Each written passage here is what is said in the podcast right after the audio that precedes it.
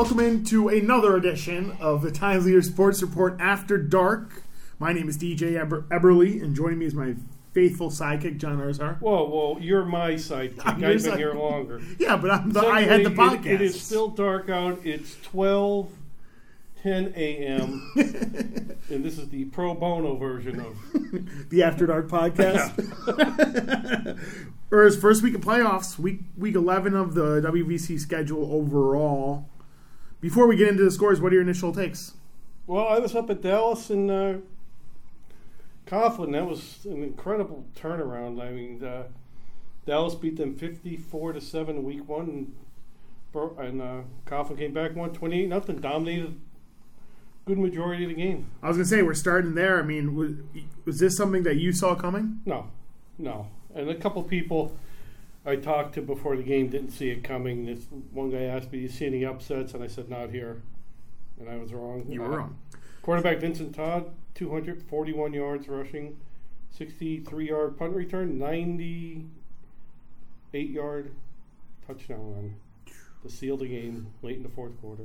Ninety-eight yards. That's like a that's a backbreaker right there. If you're the Dallas. Well, the, the, I, I think the back was pretty much broken. Then it was twenty-one nothing. Dallas got a long pass play, fifty-two yards, a short hitch.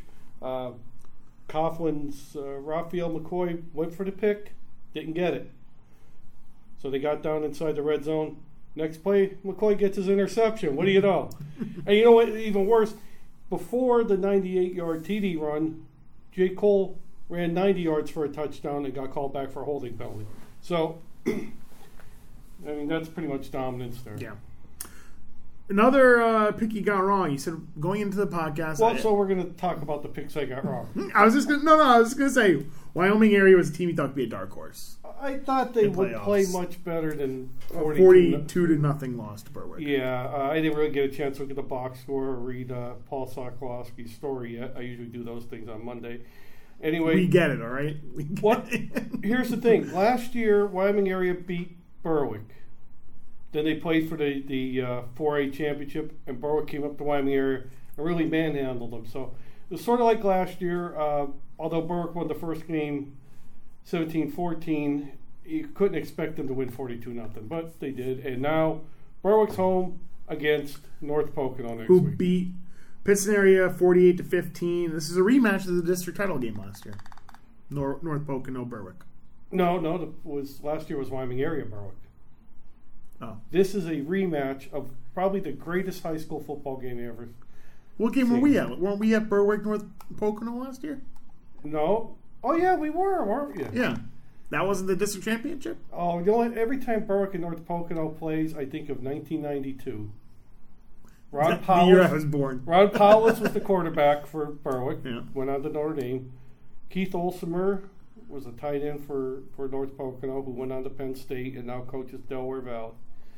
And uh, it, it's on YouTube. It's one of the greatest games I've ever been at. North Pocono won 22-21. Uh, so I never, I didn't even think of that game last year. But then you were right because we did have a pleasant ride. We went up through the mountains there. We had a great video highlight package. uh, we did because we We did. had the ability. because we were able to have two people there at the game. But North Pocono beats Pittston area forty-eight to fifteen. Any thoughts? I mean, this was a great. This was a great season Yeah, I mean, for the Patriots. Yeah, the Patriots can't be. You know, obviously they're disappointed they lost, but they, they got to hold their heads up high. They won six games this year. Uh, they finished six and five, their best record since 2008. First time in the playoffs since 2008. And uh, Nick Barberi has turned the program around. Now we're going to have to see next year though the younger kids. He had a pretty good senior class this year. So now we'll see, you know, with the whole off season with these kids how things go. Next up on tap, Valley West sixty-three, Abington Heights fourteen. The Spartans are rolling. Yeah, this is a, this was a rematch of the five A title game last year, but like I said uh, in our earlier podcast, Abington Heights is way down this year. They only won one game. They give up tons of points, can't score. Valley West is on a roll. Now they head up to Wallenpaupack, where you know a couple mistakes cost them their game up there uh, a few weeks back, and I'm not going to tell you I'm going to pick because we're going to do that later in the week. Well, you sort of already told me, anyways, but that's okay. Yeah, I'm going to pick Valley. uh, next up is a couple sh- shutouts to Wyoming Valley Conference teams: Valley View fifty-one, Crestwood zero, Scranton Prep forty-two, Meyers zero. Yeah, the, the prep Meyers game pretty much went as expected. Prep is just loaded on, on offense and defense. Uh, I, I thought Crestwood would put up a little bit better battle against Valley View, but you know, you know I really like Valley View Mhm. going to go down to Berwick for the for the uh, district championship in a couple weeks, and uh, 51 points. That's impressive against anybody. Yeah. Lake Lehman 27, Western Wayne 26. This had an exciting finish. It was overtime. Went into overtime. Went to overtime. Yeah, I didn't get to read about the- Western Wayne was go. I did. Yeah. So I'll. I'll All right, Western Wayne was going for two for the win, and Mr. Kurtz tripped up. It was out of Wildcat formation, Wildcat quarterback of Western Wayne, and the Black Knights were there to swarm and make the tackle to seal the deal. I guess when you make the tackle on the two point conversion, you get to be called Mr. Kurtz Yep. because you can't remember his first name. You said it, not no, me. it's, I believe it's Matt Kurtz. It's, it's kind of confusing. because you have Matt Kurtz and Frank Cuts. Right. I so I wasn't sure. I, I Frank stuck out. I wasn't sure which way it was to go. I just said Mister. Yeah. Played safe. I didn't be. I you know I, it, it could have been nice, but you And- called me out on it. And what I Whatever. say in the last podcast we did, I, I kept switching back and forth who to pick, Yeah, and I was a two point conversion away from being right. you were. Of course, I'm going to call Jerry Gilski later this week, the Lehman coach, and he'll give me a hard time because that is the one thing Jerry loves to do. Next up, Nanticoke 58, Holy Redeemer 12. Holy Redeemer's first playoff game doesn't go so great for the Royals. No, we, we didn't really. We thought maybe be a little bit closer. They played two weeks ago, and it was about the same score. This was the Eastern Conference uh, 3A championship, and I mean it's a two-win team against a five-win team. So, I, the Eastern Conference. I mean, they need to look look into this and whether this is whether it's worth carrying on. I mean, they've been going around since the 1920s, but now they're they're putting in teams that. You know, two-win teams shouldn't shouldn't Right. be playing for a championship. Speaking of the Eastern Conference Championship, this game might have been the most exciting game of the evening. Triple overtime, Northwest 31, Bloomsburg 24. Yeah, and this game was 10-10 at the end of regulation. Three nothing at halftime, and then What a turnaround. yeah, then when you get the overtimes, uh, not as bad as the one that was like years ago. Pittston and Coughlin played six overtimes. Yeah, yeah. And how about that? But anyway, uh, Dave Peastrack threw a touchdown pass to Brandon Hardiman, and then uh, for the, the go-ahead score in the third overtime, and then uh, Bloomsburg went for two. Hmm?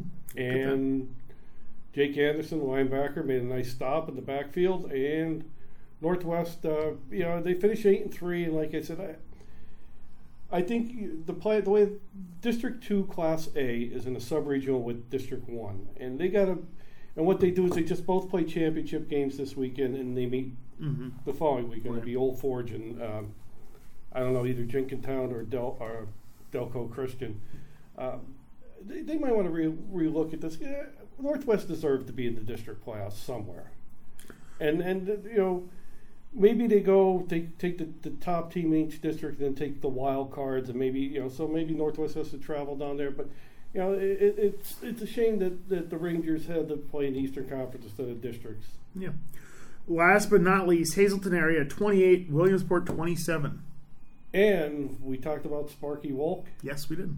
73 yard touchdown pass to Damon Horton in the fourth quarter, mm-hmm. boosted the lead to 28 to 21.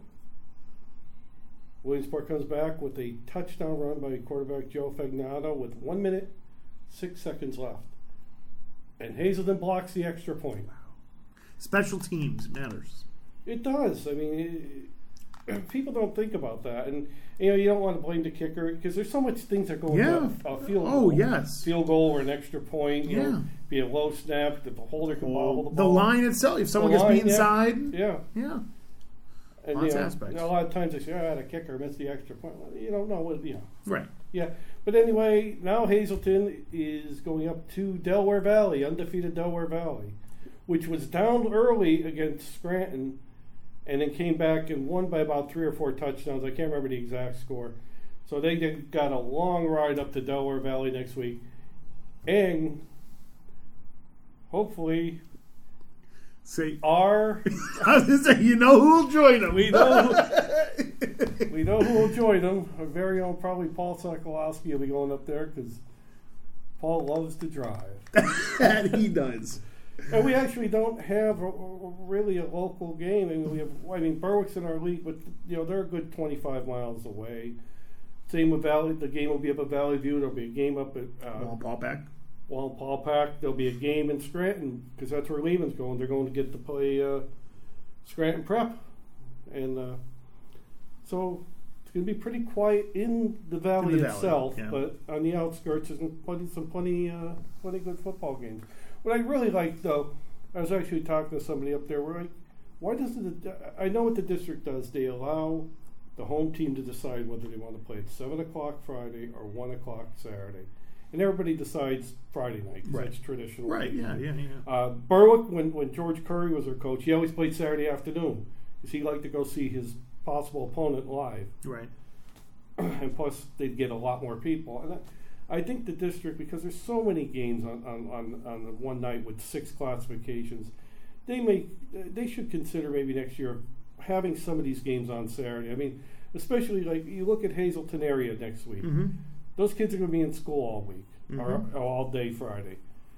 Then they have to take probably a good two and a half hour bus ride Yeah. up to Delaware Valley. By the time they pack up there, it's what? Maybe 10 o'clock, if Yeah. you're lucky, by Yeah, the time you get yeah, everybody on the bus. And they're getting home after midnight. Yeah. And if we were doing this live, they'd be able to listen to us. That's true. That's true. The podcast would be up on their way home. They can t- go on SoundCloud.com or TimesLeader.com for the pod. But we won't be done with it by then.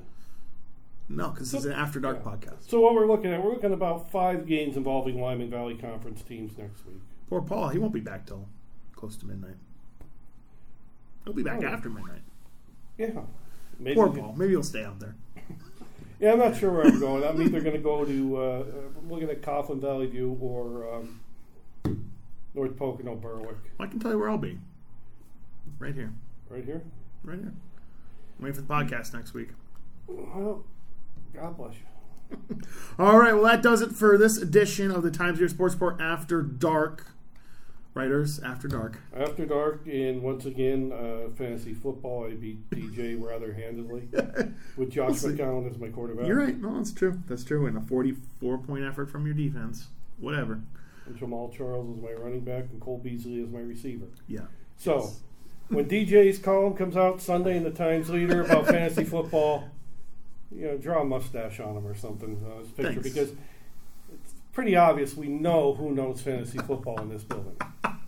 And we'll leave it at that. We'll see you next. Well, we'll see you next on Thursday.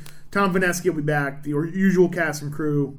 Joe Soprano's got a lot of closing thoughts for you. See you next time. This has been the Times Leader Sports Report. After Dark.